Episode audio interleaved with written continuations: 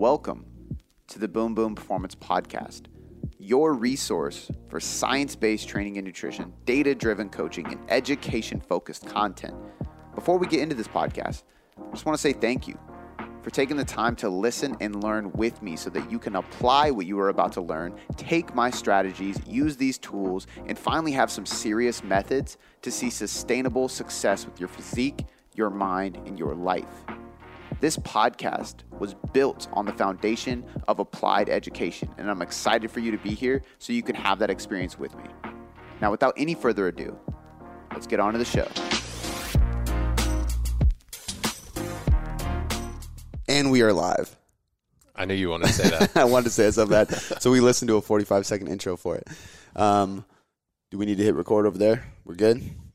Uh, we got Sam Miller in the house tonight, today, this morning. this morning. This yeah. morning. But my time zones are off because, you know, that three hour difference will get you. Yeah. Well, that's why when I was like, "Can we start at 9? You're like, "Of course, dude. That's like midday." For me. Yeah, that's like noon. Perfect. that's perfect. Um, but I'm stoked to have you out here, man. It's about about damn time. It was like, I think when we first were like, "Dude, you have to come out," was in Arizona in December because that's when I like finally signed the paper saying we're gonna get the facility.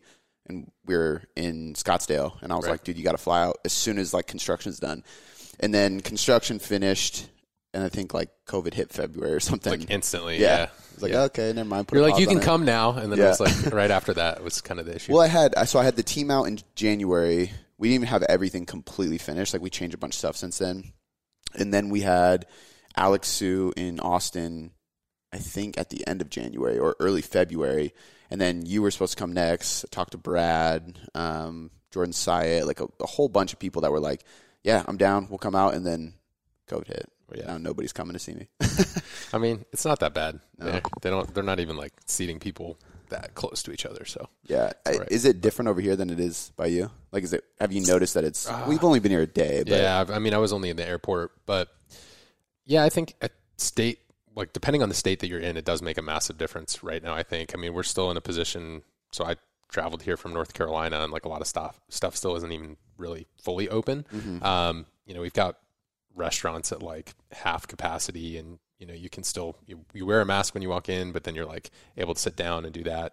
Our gyms are actually still like technically closed in certain counties.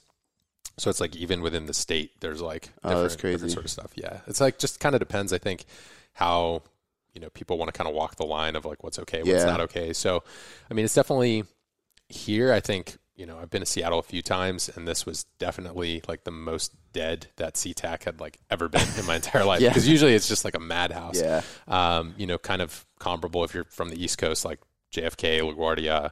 Um, you know, a little bit kind of different style than LAX, but Mm-hmm. it was definitely airport was still still all right. But that was one of the most noticeable things to me right away. Was like the highways and freeway traffic was like oh, for like sure. for me to get to Seattle, especially not not as much right now, but while that was going on, was like quicker than it's ever been. Usually it takes me at least an hour to get up there, but it was like thirty minutes. Yeah, flying in, I actually looked down at I five and was like, "Oh, damn!" Because usually from like three to eight it's mm-hmm. just like Yeah, packed. yeah. So I was like, "Oh, it shouldn't take that long to actually like drive down to, No. to Cody's facility and, and everything." But I mean, I typically, I mean, just from last year, even going back to, so we did a seminar together in March of 2019. Yeah.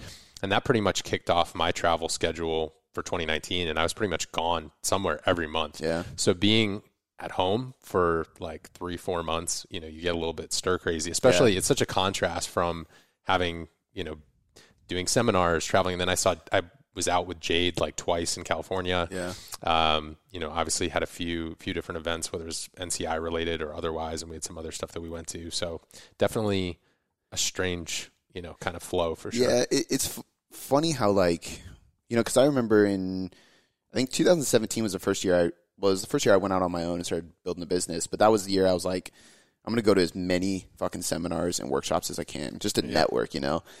Um, and I I literally think I was the same thing. Like every month I was in a different state at a different weekend course by myself doing something different.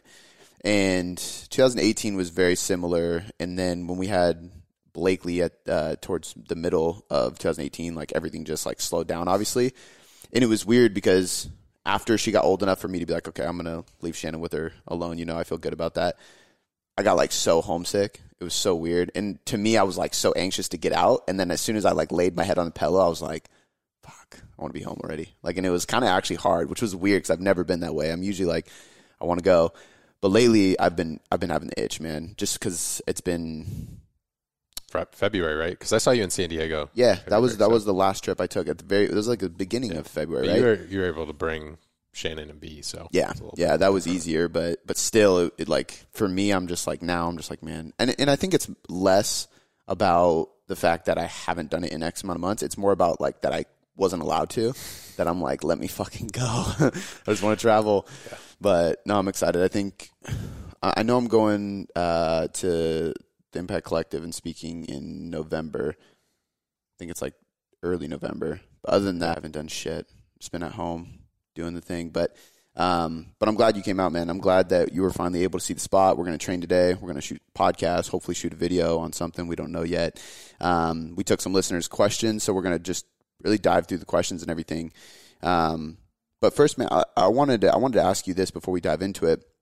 Like the update. This is more of like a selfish question, but we'll just do it on air. Is like the update on on your business and kind of like where you've gone because I've watched you kind of shift gears multiple times and, and start to and, and, it's just part of that evolution right of, of sam miller science. And like it's been really cool but i feel like i've been so out of the loop because i haven't been able to travel and see you guys. And i'm so bad about texting people because i'm just like wrapped up in my well, plus world. you got like a toddler running around so that, yeah. that makes a big difference. Yeah it does. But but fill me in man. Like what what have you been doing lately? Who are you working with? What's what are, what do you have going on? Like what are you launching? All that. Yeah for sure. So uh, for those of you listening, uh, a lot of you guys probably recognize me from being on the podcast with Cody. We did, I think, was it like 204? I think we had a um, nutrition related episode and then kind of did more of a simplifying hormones like episode like different way ones. back in the day.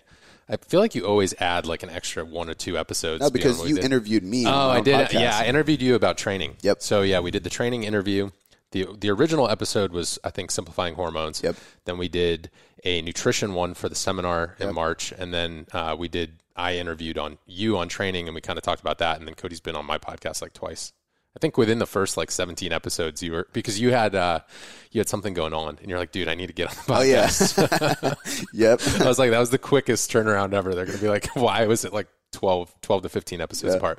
Uh, but for those of you who maybe been following for a while, so I initially met Cody when I was actually running um, more of a coaching company and had different coaches underneath me, uh, Oracle Training Nutrition, and that kind of like sort of transitioned into the brand Sam Miller Science, which is obviously just me, and then working more so on continuing education for coaches. And right now, my main focus is I feel like there's this weird gray area between macros and like functional medicine. And so, kind of in the middle of that is really the topic of metabolism. And so, hormones is kind of where I started and got a name for sort of simplifying those complex topics and tying it back to the nutrition world and fitness world and the basic truths that we know exist. And then beyond that, now kind of taking that information and like, okay, as coaches, how are we really serving as advocates for our clients' overall health, right? So, yes, energy balance is incredibly important. Your sets and reps in the gym are important. Those are going to move you forward. Those are your metrics that you're tracking. But there are all these other elements of health that we need to be mindful of. And there's a lot of clients that maybe come to coaches that aren't these super straightforward cases. So giving them more of a toolbox to work with. So one of my main focuses on my podcast is creating methods and models that coaches can then take and bring into their coaching practice and quickly implement. So whether it's something like biofeedback, I talk about shreds all the time. So sleep, hunger, recovery, energy, digestion, and stress. So if you need a quick checklist and you're a coach, you're like, oh, I got it. I just need to you know check in on shreds this week. So little things like that that make it easy to remember, easy to understand. It takes this world that normally lived in like Google Scholar and PubMed and National Institutes yeah. of Health and PhDs and, and doctors and making it more tangible. So even concepts like as a coach, it's important you understand that if your client is on like a medication of some kind, how would that influence their nutrition or their training? You know, you're going to start with your basics, and I think coaches start to realize, okay, there's maybe a little bit more to it than just um, kind of this baseline that I learned, and that everything doesn't occur in a vacuum. And so that's really where I come in is to help coaches who feel like maybe they're, you know, doing maybe a few too many late night Google searches and like starting to tread into some water that they're unfamiliar with and then just kind of come back break that down give them some tools so that they can really like dissect that and figure that out. So uh, one thing i'm doing right now so i think when this will air we'll have just completed a uh, three day coaches workshop. I do sort of run these fairly frequently so you guys are more than welcome to pop in. Uh, running a facebook group for coaches which is the nutrition coaching collaborative so we got about right around 1,100 coaches in there right now.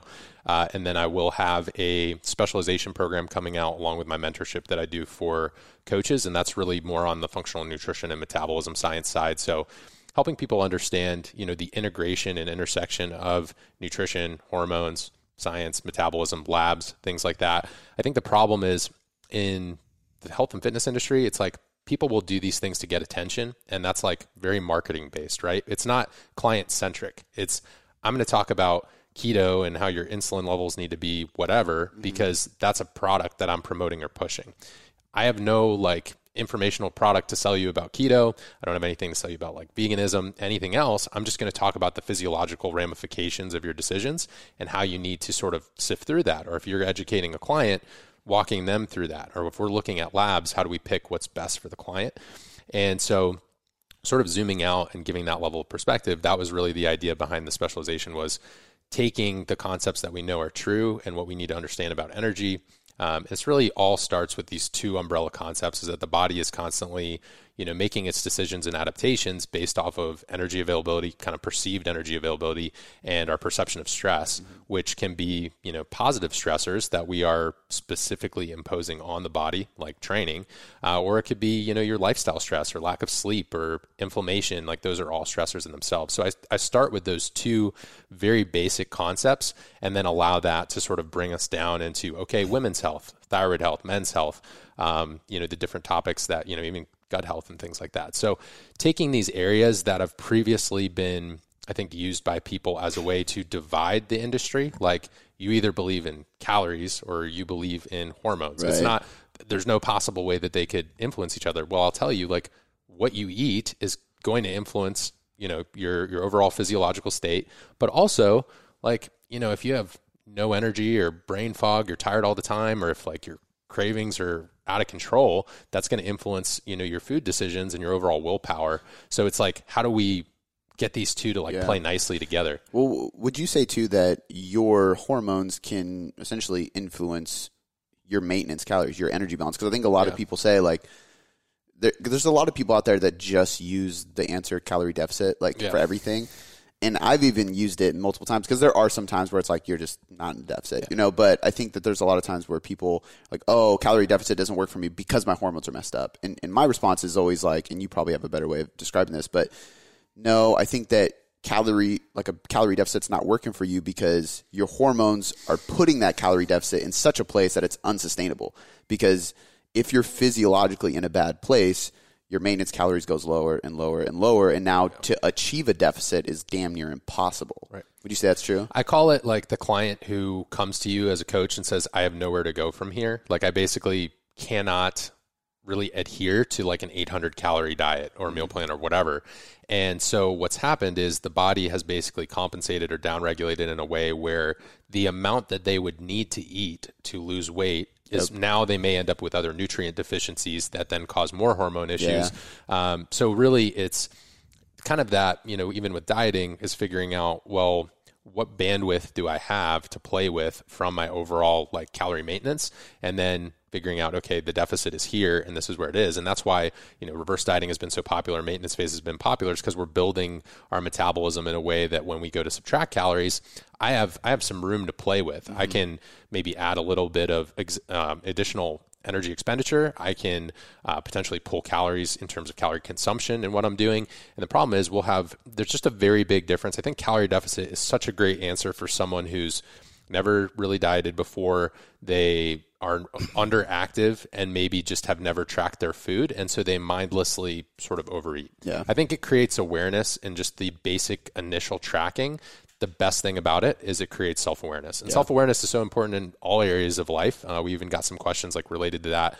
Um, for the podcast just in terms of like auditing yourself but i think really when you're when you're tracking your food it's just an audit you're figuring out here's where i am this is my data and i can make decisions yeah. based off that data so it's a great starting point i think where people go wrong is like, well, there are caveats and kind of nuance to things. So if you've been training for six, seven years and you go to the gym seven days a week and you've been on, you know, this, if you didn't periodize your nutrition and you've just been pulling calories for, you know, weeks, months, years on end, well, we might need to just take a different approach for a while so that you can then go back to calorie deficit being the right answer for you. It's not that there was anything wrong with like the idea of energy balance.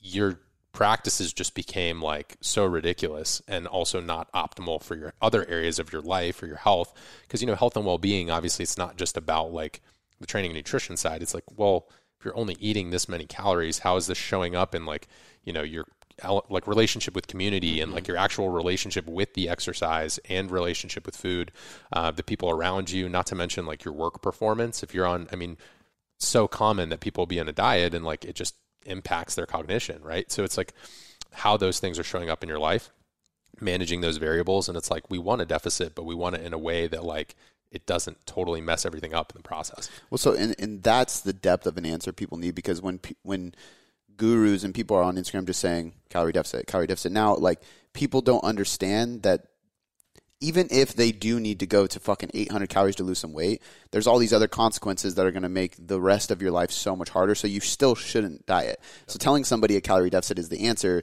is encouraging them to get into that hole, right? Dig themselves into that deeper hole. So I think people sometimes do need to go into the weeds, which is why I actually respect people like yourself, myself, and, and some of the people in the industry who are so focused on the education because I think there's I think this happens with just like the average client and the coach.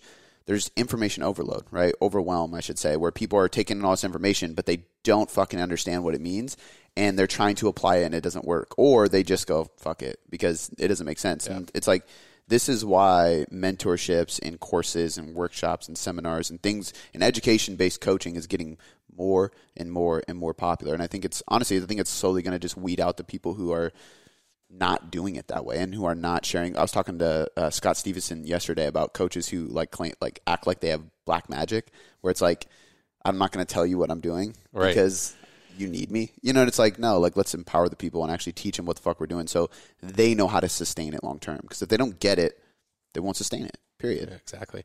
And I think looking at something like the calorie deficit concept, even just adding like three words after it, which is what kind of bringing me back to the models and methods thing, you know, that deficit's going to be dependent on the duration you've been in a deficit, the depth of that deficit, and how frequently in your lifetime have you tried to go into yep. calorie deficit. Just look at those three things, honestly, because what I would hate is for someone who does maybe need to get healthier and maybe hasn't achieved, or or even if we look at it just from like the aesthetic standpoint, they just want to feel more confident, they just want to look better, and they hear that answer of calorie deficit, and maybe they really have legitimately been trying, they have been tracking. It's not like a user error I think there are people out there who like I have to say this just because like there's both sides to it, right? There's definitely user error on one side where it's like you're truly just not in a deficit, you haven't yeah. tracked, you don't have the self-awareness around food, and you're more in that beginner phase. And then there are people who are kind of beyond that beginner phase and I could see them seeing a post like that and that turns into self-deprecation and picking at themselves and what, well why isn't this working for me? And they question it, and then maybe they give up. Um, and, and I, I would never want to see that. And that's why kind of giving a little bit of context to the answers, I think, is important because, you know, it's when we try to have these black or white rules, anyone who falls in the middle, which is mo- a lot of people fall in the middle, um, it, it, just I think they get really discouraged. And so explaining the gray area is important, uh, but still having some foundational rules and principles, so we're not just like in la la land, like making shit up whenever we feel like it. Yeah. Um, before we get into the questions, I have one question that just came to my mind as you were kind of going down that rabbit hole at the beginning about hormones. Um, what are the what do you think is like most common isn't the right word. Okay, so like what's what's going on through my head is uh, I just had Lisa just finished a, a, really long thyroid blog, right? And she was doing all this research for it, and she was talking to Brandon, our CSO, and me, and we're all going back and forth. And I was like, you know, did you find that a lot of the times in the research and the case studies and the things you've talked to with clients, because she's worked with a ton of people who, you know, it's like it's one of the most common hormonal things you'll see with women is thyroid dysfunction. Yeah. Um, that it, it really just comes down to kind of like your whole shreds concept, which is why I love that, and I love the the duration, the frequency, and the uh, depth. Depth, yeah. yeah depth um, I almost said intensity, but yeah, yeah. same thing. Like, um, and I've talked about that before, but it's almost like, hey, like, oh, your hormones are messed up. Stop being in a deficit. get enough sleep, be smart with your training. Like realistically, like it's like it, it's. I guess what I'm asking is more often than not, is it actually pretty simple things that people need to do consistently versus supplementation or nutrient timing or like um, hopefully not hormonal replacement and things like that. Kind of depends on how they got there. So it's like usually your answers for how you need to restore or um, I don't really like the term balance, but how to get back to more of an ideal hormonal state or physiological state is really going to be dependent on what you did to end up in a compromised position. Some people, you know, I kind of walk through, well, obviously we start with kind of this genetic element. Some people have conditions or diseases or have been medically diagnosed with something. We're going to kind of take that out of the scope of coaching. Now you can manage those conditions by living a healthy lifestyle, but they kind of have a pre-existing condition, so we kind of move them out. Um, then we'll go to okay, um, was there an experience in your life, some form of trauma or stress that created that experience? And generally, you know, when you see something like autoimmunity or Hashimoto's, there can be other things besides just dieting or chronic dieting. There might be uh, loss of a family member or a divorce, or basically you can look at there's um, different types of perceived stress questionnaires in the research and you'll notice that you know different stressful life events can basically trigger obviously there's like that psychoneuroendocrine excuse me like the psycho the psychology the neurological connection and also the endocrinology behind it. There's a connection between all of those. So if you're already placing a lot of physical stress on the body in the form of dieting and uh, exercise you are sort of reducing your overall bandwidth to handle certain things. That's if you're overdoing it. Obviously, if you're doing a healthy amount, like let's say you're training three, four days a week, good like good nutrition, that should, in theory, give you a little bit more resiliency against those stressors. Um, so, giving that kind of example, I've had people who have had gut health issues due to like pharmacology. So, being on um, could be antibiotics. I've seen a lot with women who are on like swim teams and like exposure to chlorine and chemical like there's some weird stuff out there. So that's why I'm hesitant to be like, oh yeah, it's always just because you Right. like ate too little and exercise too much. I'd say that's definitely a, a decent sized subset of people with issues. But now we're running into things, and this is kind of why I'm creating the education I'm creating is like 21st century. How common is it for the average uh, female client to come in potentially having been on birth control for 15 years or they, basically things happened in their past that were not just only training or nutrition related that are impacting their present physiology Yeah.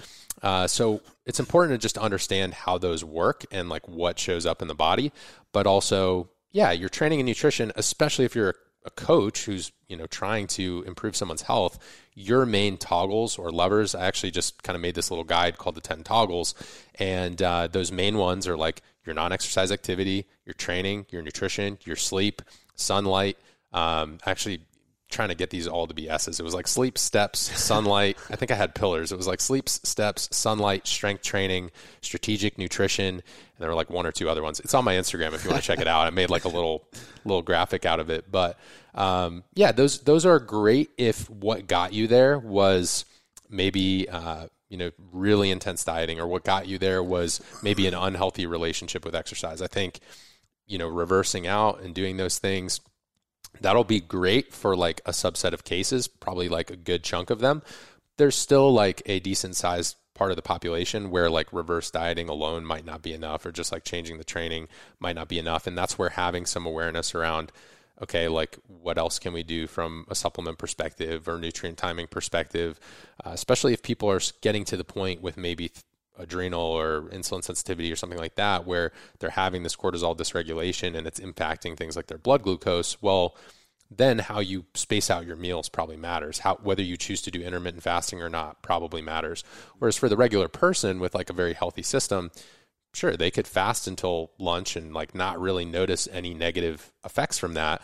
Uh, so that's where the the nuance of like maybe this person wants to take their daily calorie allotment and just spread it a little bit differently. Doesn't mean energy balance doesn't matter. Doesn't mean our training and nutrition and sleep don't matter. It just means how do we sort of apply this more specifically to the individual in the case. So I don't want to say like throw out a number like 50 50, but um, I think it depends who you are. It depends who you are.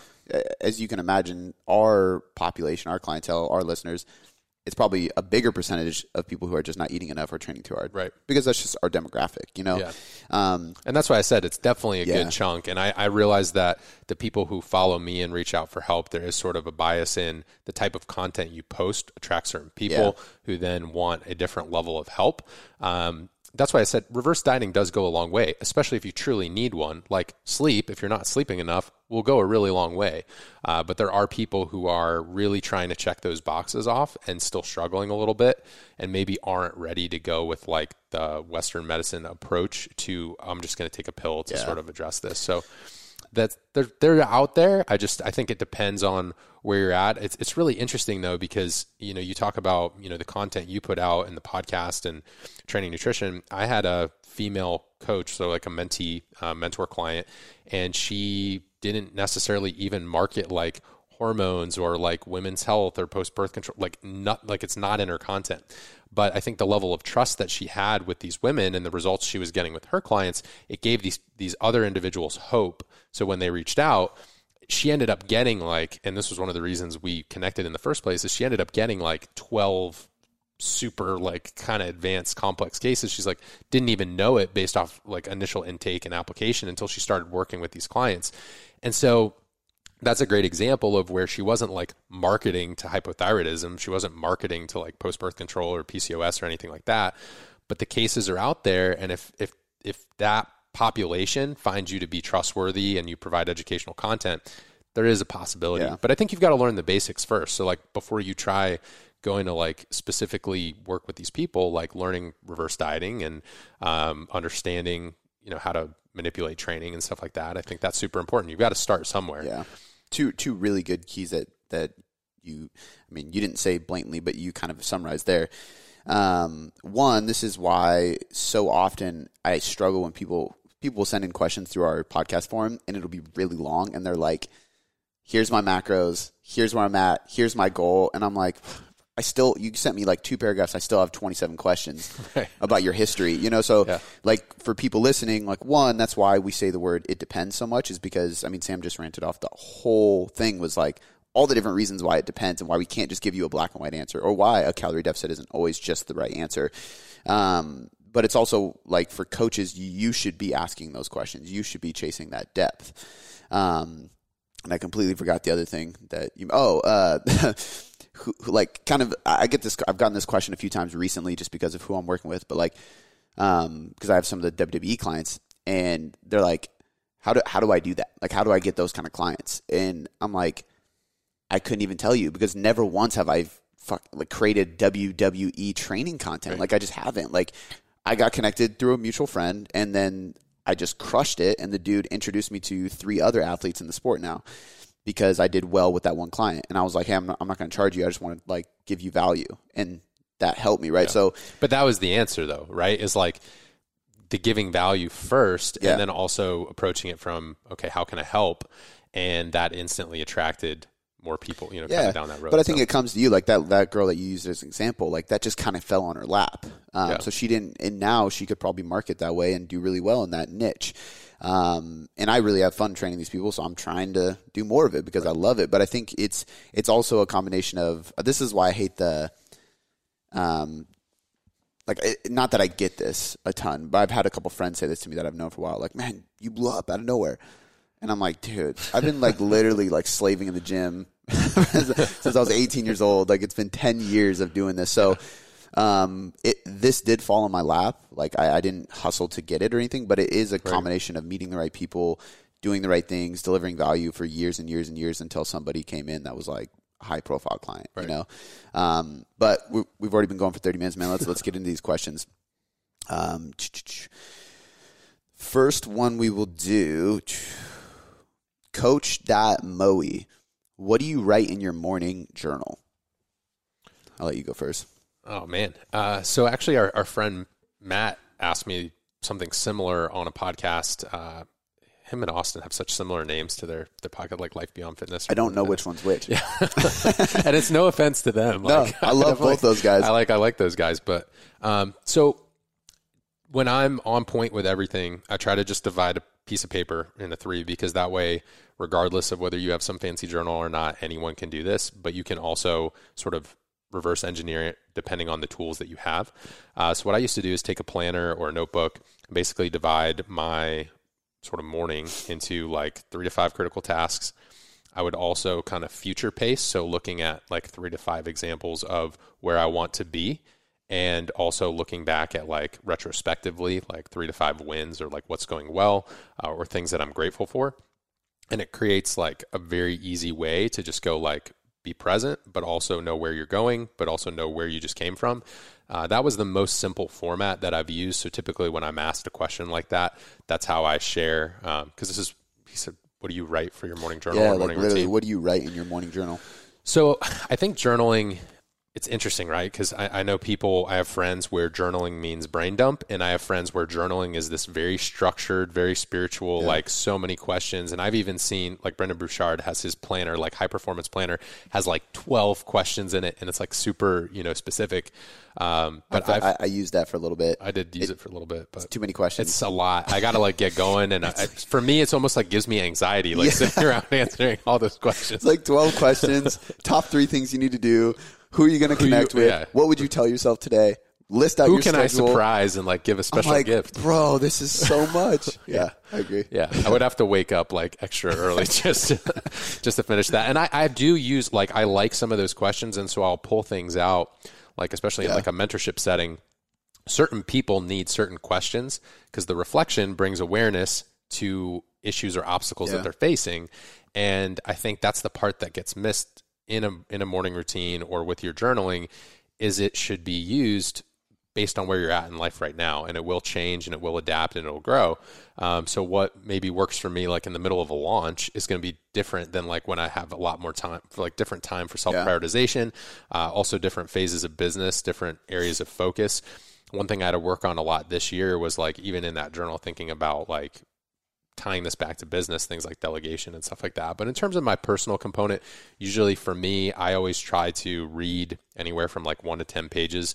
And then I don't necessarily always write about that, but it might prompt something that I need to uh, reflect on or write about. But honestly, the thing that I was most consistent with, and this was for 2018, 2019, and parts of 2020, was taking like be very present have those three to five things that like demand my present attention three to five kind of future things and then three to five like wins or areas of gratitude and you can either write about that you can do bulleted lists you can do checklists like i think it's just very flexible and adaptable so that's why i, I kind of share that when talking about yeah. routines and journaling and things like that yeah i think for people listening i think if you're brand new to journaling i think something like the five minute journal i think it's called is is really great because it takes five minutes and it's it's just like what are you grateful for? It's like there's like a powerful quote, like an affirmation. It's very very simple, but it's guided.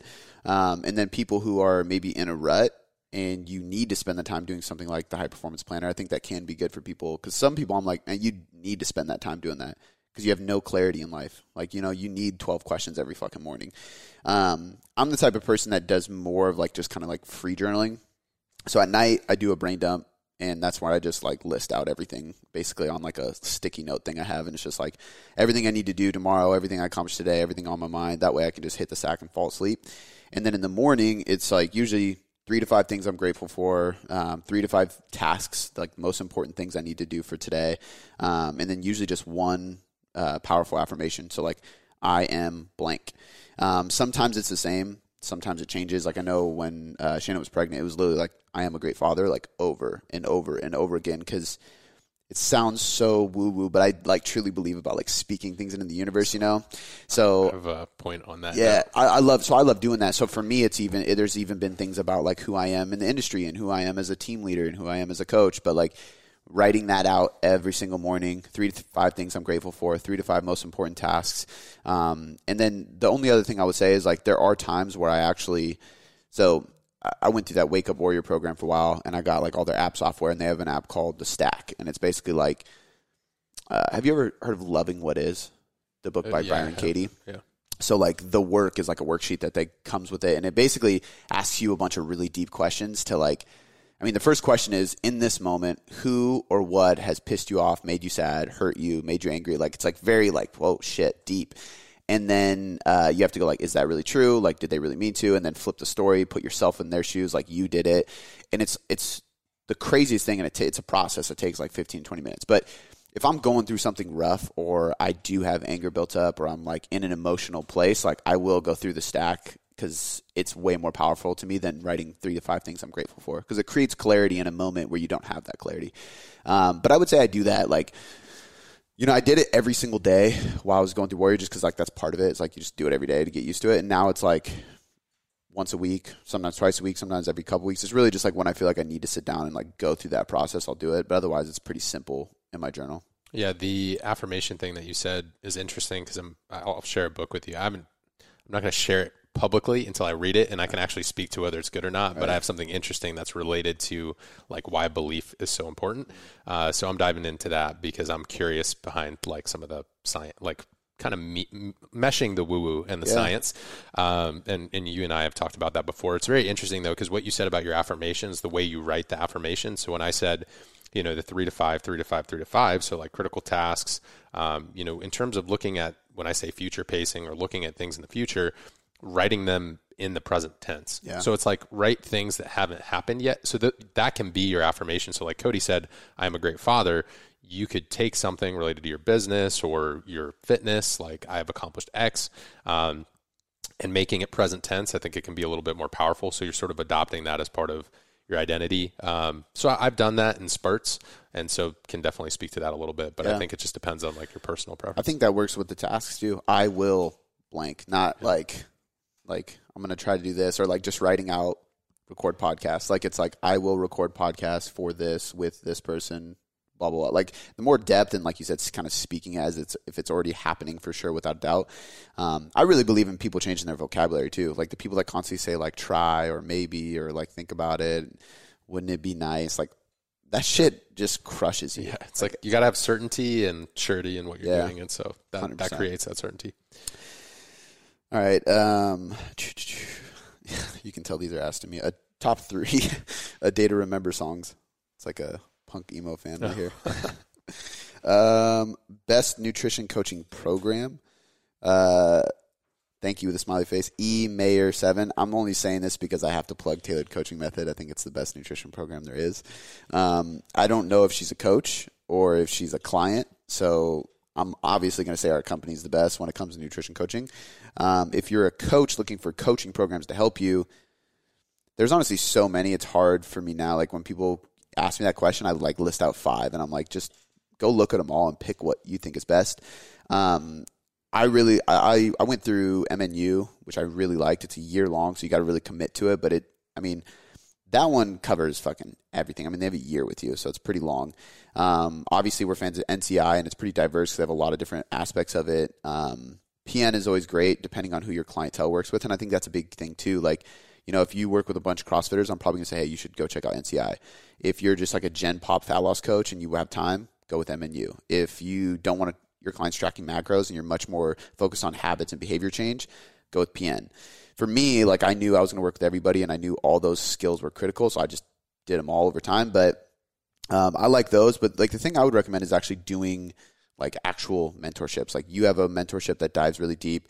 We, as this airs, I think we're launching it on Monday. If not, it'll be there'll be a link in the show notes. But um, essentially we're doing a mentorship as well but we cover training nutrition uh, some of the research stuff and then some business stuff 12 weeks um, this is the first time we've done it but i think that's good yours is good i think uh, travis zipper has a really good one but all of them like the thing about them is you don't necessarily get a certification at the end but you get interaction with people who have really good and long experience and i think that's So I am adding a credential to. oh to are you so that's year, that's dope So I've changed. Yeah. So initially, you know, I, I did this five times last year, four or five times, you know, kind of from calendar end 2018. So just in 2019, had over 100 coaches.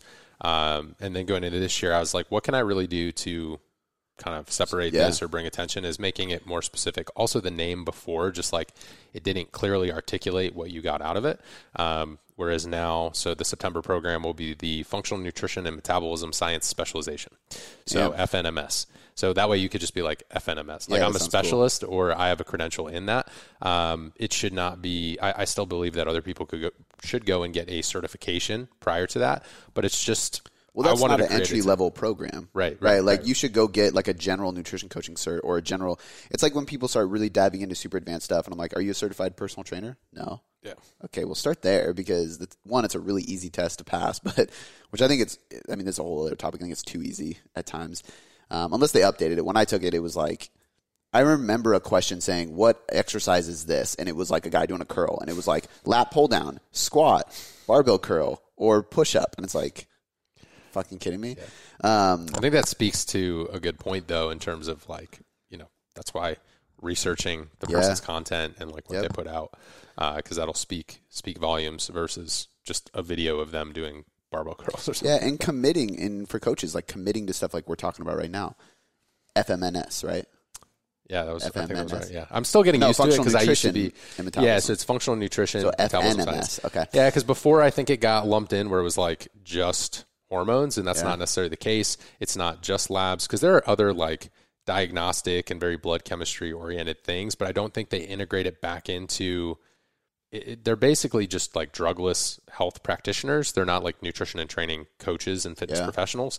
So the idea of like functional, it's just like when you talk about like you've had Fit was like one of your programs, right? So it's like I think it's important to tie back to that. Um, I've been using the word metabolism a lot with a lot of things lately versus just calories or hormones. It's kind of that integration point. And then science, obviously, had to put that somewhere, and uh, just needed, needed something that kind of made sense that flo- flows together. So that's uh, yeah, it's it's very similar program, still 12 weeks to what I did before.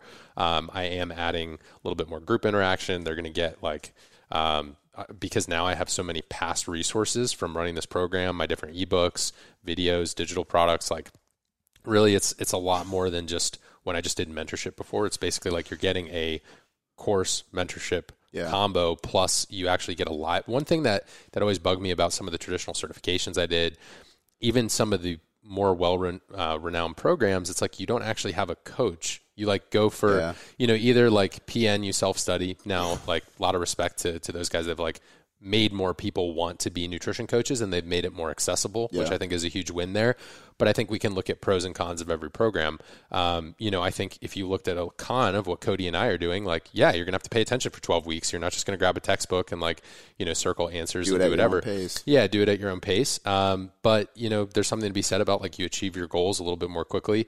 One frustrating element for me, and the reason I do things the way that I do them, is I would be the guy that would go to a weekend certification. I would learn, but I would like have a bunch of questions after. Yeah. And if you're in a room of 30 people, maybe 50, maybe 100. How many times can that instructor realistically call on you Yeah. for your question in the span of two days? Maybe twice. Yeah. You know, you're going to get called on twice, and then on Sunday you're going to leave. Maybe you get the cert, maybe you take the test, whatever. And the weekend certification model, I think, leaves a little bit to be desired with complex topics because, well, what if I don't? What if you don't fully grasp it yet, or what if you need more case studies? What if you need to see someone else articulate it so you can weave it into your content? Because my goal isn't just, oh, well, you can answer these couple questions for your client. It's I want you to be a content producing machine in these areas that you understand, and now you are able to basically like have a sustainable practice, like talking about these topics. So that was my frustration with the weekend certification. The self studies I think can be great. Um, there's a lot of programs now that have like digital modules online. I just think some people they truly have good intentions to learn, but they sign up for a digital thing and they don't actually do it. Uh, so I think having someone where it's a manageable group where you can actually be like, "Hey, dude, where are you? What are you doing? Yeah. come on, Well, there's a Like, limit on how many people you Yeah. will allow in there, right? which Like is a down that's a downfall from like a business scalability Yeah. element, right? So there's a reason people do textbooks and Yeah. self studies. But I think that just shows integrity, right? Like, so we have a limit on ours too, and we have a, a live every single week because, and we know that like, well, if we have more than ten people in there, it's going to be hard for us to answer enough of the questions in the time frame we have every week, and we want a place where, and I think this is like what I love about what you do too. A lot of people, coaches just don't have confidence in what they're prescribing, and even if they're prescribing the right thing, they're like, is this the right thing? Should I give this to this person? They're kind of in that scarcity mindset with it. So having a like a person like a uh, an educator essentially that you're paying and you're being a part of the certification or mentorship with, or multiple, being able to give you that feedback and tell you like, yeah, don't do that, or yeah, that's actually the right reason for doing that. You can feel good about that. You know what I mean? That builds your confidence, and I think that's you're not going to get that out of a textbook, Right. Right? But and clients pick up on that too. Like if you're Yeah. super Oh, about it, 100 percent. Um, now I will say I actually just posted. Uh, I just grabbed a new textbook, so like I still think it's valuable to have textbooks, especially if you're creating a lot of content or you're uh, educating, like so for for me, part of my job is to educate my coaches constantly.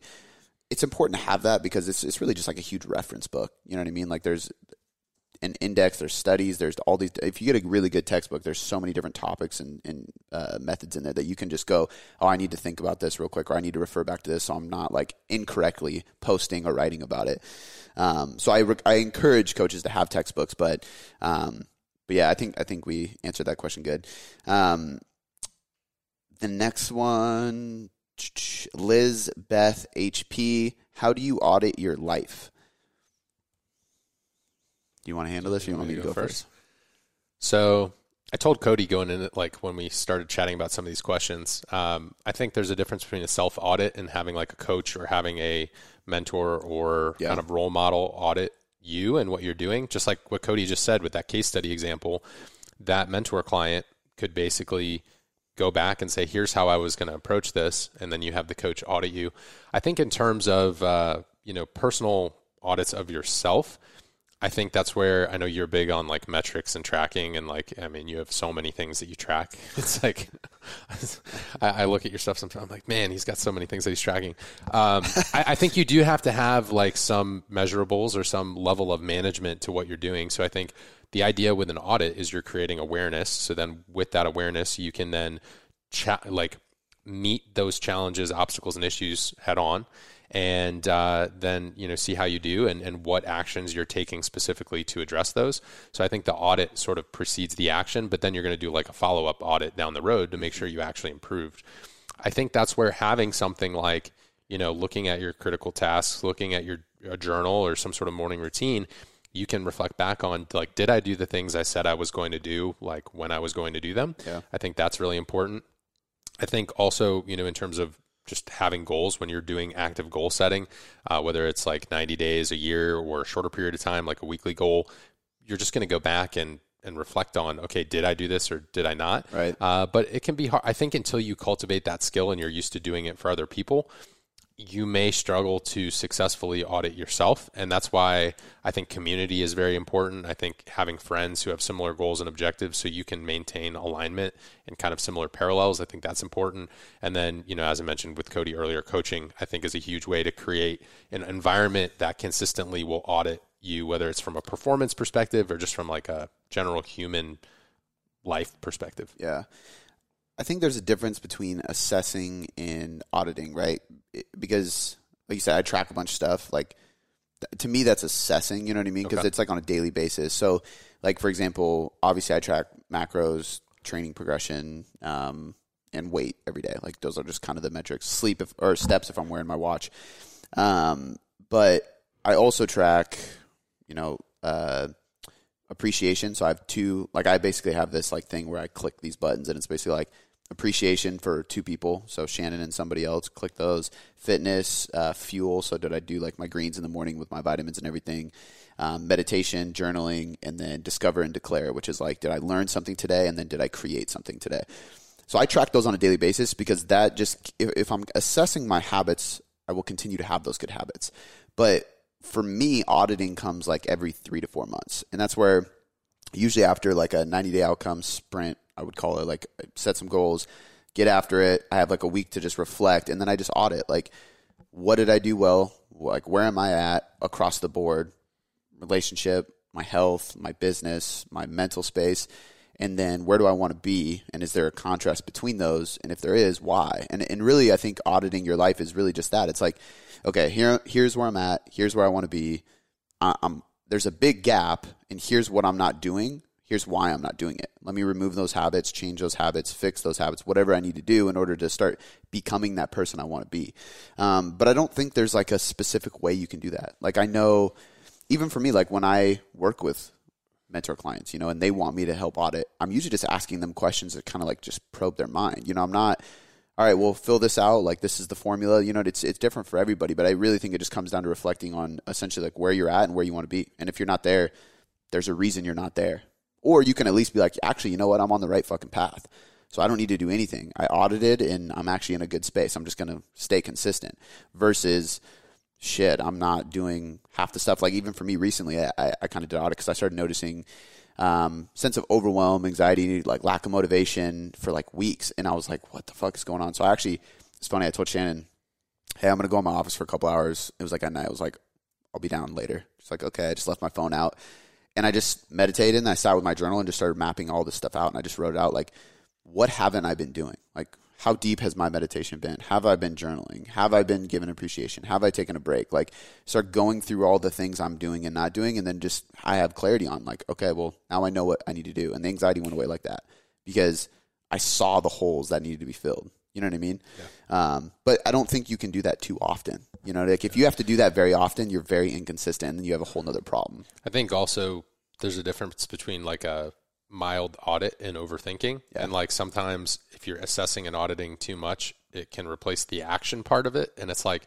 sometimes you just got to keep moving forward and just yeah. keep showing up and your audits will you'll get green lights like you're going to get a hundred like you're going to look good because you're, you're taking the action. Yeah. I think sometimes it's like this paralysis by analysis of like looking back at things. So just be careful. I mean, like audits are good. Self awareness is key for everything, but just don't get in a place where like you're so worried about what you've been doing that you stop showing up for the present and the future because 100%. you can't like you're not going to be able to change the past anyways. Yeah. So just create awareness around it and then like take action today and tomorrow and like keep going from there. Yeah, hundred percent. All right. This is a good one for you. I mean, I, I, I have thoughts on it too, but type of weight training. This is from Tara Falloon. Type of weight training when you have adrenal fatigue, or maybe none at all or maybe none at all. Uh, does she mean maybe no adrenal issues, or maybe no training at all? I think no training at no all. Training at all. She's like, I may or may not have this uh, condition. So, uh, just kind of back up for a little bit. So, adrenal fatigue is not really like a recognized term in the medical community.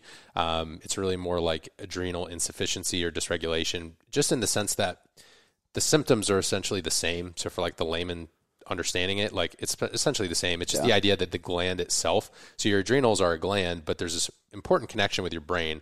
So it's not the gland itself that's like, oh, I'm tired, I don't want to make this hormone. The brain is basically either downregulating or upregulating or changing the signal to that particular gland. Same thing can happen with thyroid, same thing can happen with reproductive hormones. It's really about that precursor signaling from the brain. And, and that's so like with testosterone issues, too, right?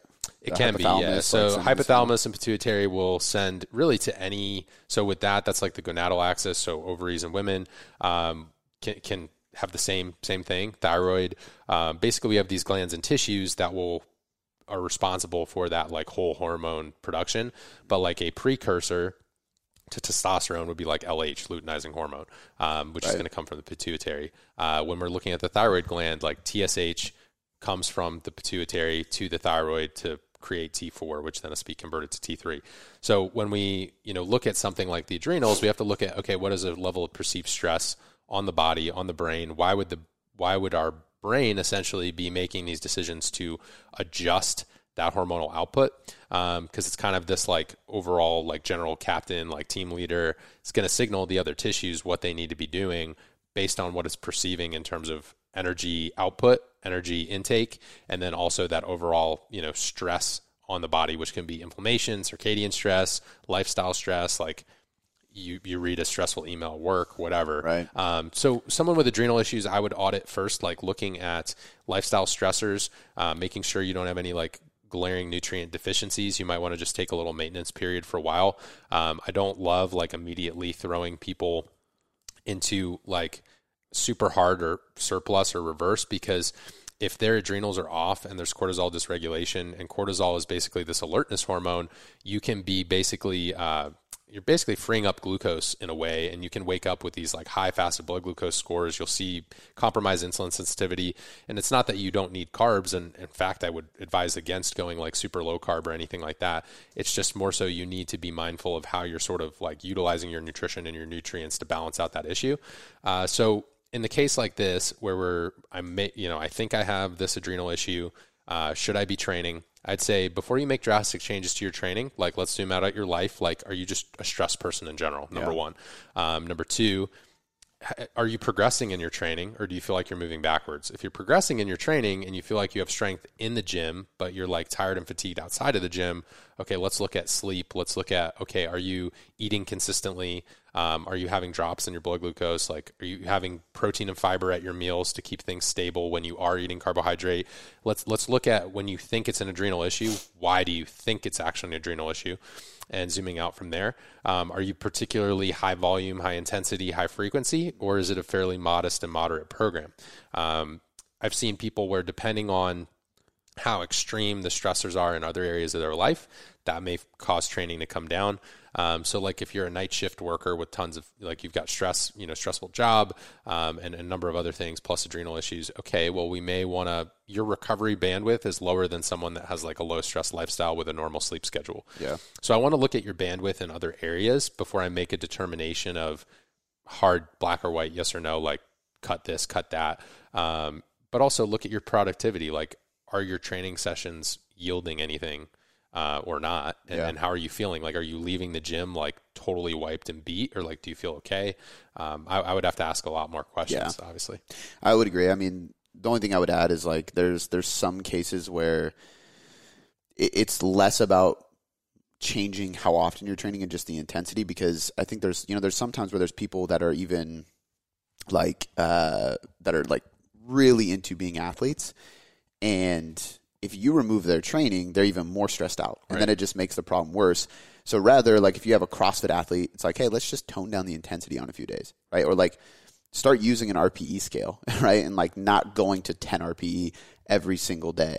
Um, otherwise, I would agree 100%. I think just like the, the subtle changes to your lifestyle in general. And? I'd, I'd typically, for a healthy person, I would rather adjust training. I'd rather ratchet it down than remove it entirely. Yeah, Just like you said, I would rather maybe it's one less day a week, or maybe it's less total sets per session, uh, or I'm not taking as many things like to failure, or I'm like adjusting like okay drop sets and rest pause and all of these things or maybe like the percentage of your maxes like maybe the rpe or rir kind of changes uh, if you're using those terminology but uh, that's kind of how i would first approach it. But i'd first ask a ton of questions before i made any decisions about the training. Yeah, hundred percent. I think uh, I think that's a good answer. I think that uh, like there's just so much more to it. Like I, I even thought like, well, if this person comes to me and their lifestyle's fine, but they're following a low carb diet and intermittent fasting, well, like let's just start with changing that. You know what I mean? So I think there's always like a bunch of little things, and that kind of goes back to what I was really trying to get to with the hormone question at the beginning. Is like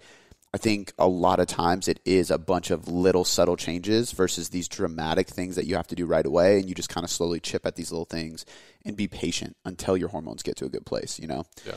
Um, and I think that applies here too. Uh, all right. This, we got like, we'll do like one or two more. Um, M. Jenkins Fitness advice for coaches that are struggling to attract clients. Um, do you have anything that pops out in your head first? I mean, my, my thing is always like I always go back to value. It's like if you're if you're struggling to attract clients, like if we go from like a business perspective, one your message might be off. I think that a lot of times people. I mean, it it took me years to figure out my message. Uh, like I don't know about you, but I I was almost like copying other people's message and other people's branding because I just that was like my north star like i just oh i want to have that i want to be like that um, versus having my own voice. So i would actually encourage people to study like I, I read a lot of books about how to write better how to find your voice in writing and um, and just personal development allows you to start being more authentic. And i think once you start having an authentic voice it's easier for you to find and then deliver your message with confidence. And i think that pays off tremendously. Um, and then obviously value. If you're not giving a ton of value in your content in the stories you post on your instagram your podcast with your clients your emails anything like that then that's the biggest problem. Like uh, and i also and the last thing i'll say is like are you building trust with people? I think we were talking about this before we even started the podcast, but I think a lot of people or like I hate when I'm on an email list and it's just like every single day they're pitching me. I'm like, bro, come on. Like if I want to buy your shit, I will buy it. But Yeah. Like I, so I just get off the email list. You know what I, mean? I feel like the majority of the time I'm like sending a podcast or a post or Yeah. like, hey, we we like I went live in this community or did whatever. Um, I try to teach like a lesson like that I learned from a client conversation or a journaling thing. Um, and for me, like the biggest pitch I do is like if, if I'm teaching training, I'm like, by the way, we have a membership site. Click here if you want to learn more. You know what I mean? But it's never like the purpose of a newsletter. So I think just just valuing the delivery of value is pretty high on the totem pole. I think finding your message is really good, um, and just putting yourself out there, your authentic self out there. Yeah. But so I'm going to give a different take just because I think everyone hears like the Gary V value, value, value, value Yeah. thing, um, which is true. Like there's a reason everybody says it, but sometimes it's like, okay, where do I add value? How do I Yeah. add value? People get stuck in the mechanics. I would just say, you know, are you just posting and praying like that someone is going to show up, or are you actually actively engaging and connecting with people? Are you in communities answering questions? Have you created a community of your own? How are you starting conversations? Um, are you going into conversations just like, hey, buy my shit versus you know, one thing that you might want to do is if people follow you, maybe invite them or like, hey, here, thanks for the follow. I appreciate the support on my content. If you like these posts, here's actually this other thing I did. It's not on my Instagram account, but this is totally free for you. Check out this like complimentary thing that I wrote or this video or I'm on YouTube or whatever, and just send them that. Um, start a conversation. So I think part of it is, are are you just kind of actively also being passive in kind of your own demise, or are you actually out there like are you in facebook groups answering questions? Are you commenting on stuff? Like uh, that's one thing that i was not very good at. Fortunately like my content picked up some traction and i was posting in the right places and doing the right things and adding a lot of value. But if you are doing that and kind of slow to pick up um, you know doing that and even just like showing an interest in other individuals lives because it, it's kind of a double standard if you're expecting people to show an interest in your business and your coaching, but you're not actually Yeah. being a human on the same side. And, and I'm guilty of that sometimes too, as I get so caught up in like what I'm going to post and the content I'm doing that to circle back on other people and be a part of like this like human tribe uh, can be a big thing, but definitely value. I would just say be mindful. Like, are you relying solely on one platform?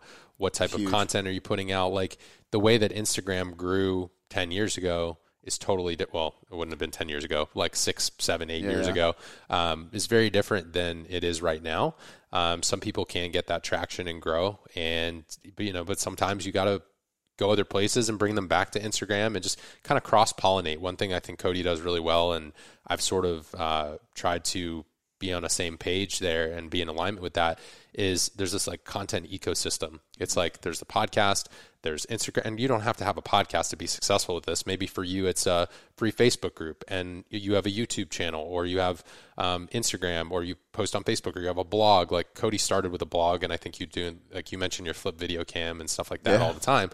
I think it's more of like how am I sort of cross pollinating and like having this ecosystem of content where if someone comes in, they feel comfortable to like, oh, I'm going to stay around for a while. I'm going to learn a little bit more. I'm going to read a little bit more. I think that's part of the process of adding the value. Yeah. Uh, one of the mistakes that I made earlier on was like I would just kind of post on Instagram. One thing I've done a lot more diligently, like I said, with the Nutrition Coaching Collaborative and some of these workshops, is I'm literally building a community of coaches, inviting people in and saying, hey, this is no cost to you. And these like other thousand people are just hanging out and you can learn from their questions and I'm going to answer stuff too. So Yeah. I think that makes a big difference. So just try to, you know, audit Yeah. what you're doing with your content and kind of go from there. I think uh, I started writing a post, and like the first thing was uh, like entrepreneur over an influencer. Like, what's the difference? And I think like an entrepreneur or a good coach or anybody who's trying to val- add value to the people they serve, you're going to be in different places because you can't truly deliver the amount of value that you have the potential to just on Instagram.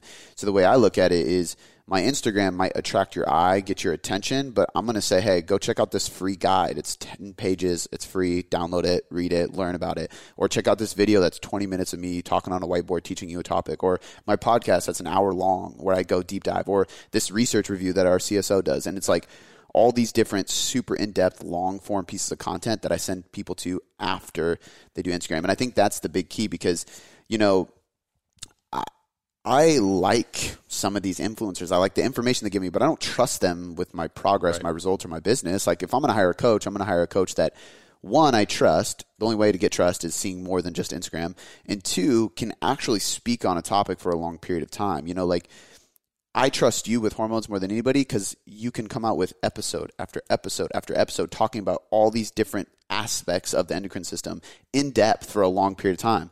You can't bullshit about cortisol for an hour straight without really knowing the ins and outs of it. You know what I mean? So I think that being able to find those long form content is like, to me, is the best way. And, and I've even had people apply for coaching and say, I've never, like, literally, I was like, oh, where did you find us? Honestly, I've never heard of you, but I Googled something and saw that you had a CSO, and I thought that was like pretty legit. It's like that, that makes me trust you. And I was like, oh, sweet. And they've never hired a nutrition coach. So to them, it was like, I want to find a somebody. differentiator. Yeah, and and and that's putting more in, in like literally Brandon's on our team to create free content. Like he literally gets paid to write blogs and research reviews, get on the podcast with us, and then of course educate our coaches. So he does like coaching presentations every every month for everybody. But um, that's investing in value. You know what I mean? I think that's super important too. Now, obviously, not everybody can can do that at the beginning. I didn't for a long time, but um, I think just I just wanted to piggyback off your idea of having that ecosystem or being able to like send them other places. And if you're only doing Instagram, and I love that post and pray, I've never heard that. Um, if you're doing that and you're not creating long form content, you should. And if you don't have confidence in creating long form content, then you have some studying to do. And there's nothing wrong with picking a topic that you're like, I know it, but I couldn't write 2,000 words on it. Okay, we'll start doing research because you're going to learn more if you write about it, guarantee. Yeah, I think part of it too is so what Cody said in terms of uh, you you hear with Instagram a lot like no like trust right. So I might know you from Instagram, I might like your stuff, uh, but it's hard. Think about how much trust you can build with 2,200 characters versus like Yeah. an hour long podcast, just like you said. Um, and and I use the same approach. Like I think one thing with my podcast is it, it's much harder to bullshit someone for that extended period of time and they're also like taking time out to listen to you or invest in what they're doing. Also people are just busy. So like is your content easily consumable versus like are you requiring them to like go out of their way to do it? One of the reasons like i've enjoyed making my podcast is i feel like people can be driving or Yep. you know maybe they're working out or they're going for a walk and they're just like oh i'm gonna just kind of feed this info into my brain and then they'll engage more on the instagram and facebook stuff anyways the last thing i would just say is if you're struggling to attract clients like social proof and you know help a few people i don't know if you have any coaching examples of where you've been successful make sure you're posting that talking about it talk about obstacles your clients are facing give people like that relatability factor and also they can trust you even more because they see that you're getting results. But i think start there and uh, if you don't have that, maybe help a few people and then talk about how you're helping them, um, or you know, be like, I'll help you in exchange for being able to talk about this transformation. I think that's something too. Is like if you're only content, like you have to have that human factor Yeah. too of like people think about the the decisions that they're making uh, if they're going to invest in a coach or something like that. Well, and I think that you know there's there's these different platforms for a reason too. Different people like we have a specific audience that loves reading blogs, and then a lot of people are like, I'm not going to read that shit.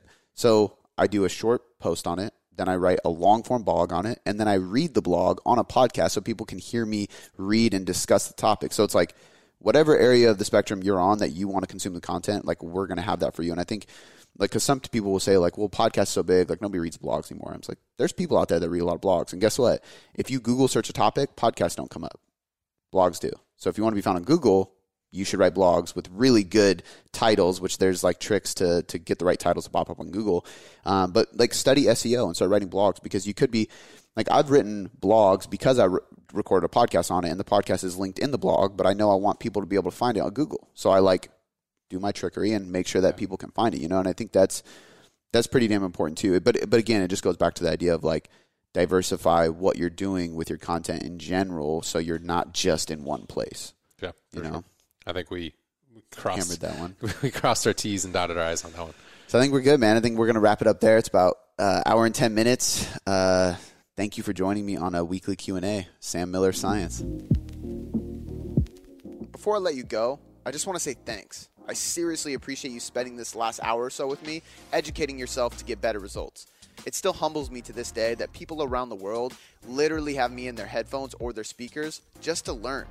It's so empowering, and because of that, I have three quick things for you. The first one is a personal favor please leave me a five star rating and review on iTunes. When you do this, not only does it help me learn and get better at making podcasts for you to get better results, but it helps us grow inside of iTunes, which allows us to invest more again to get you better results.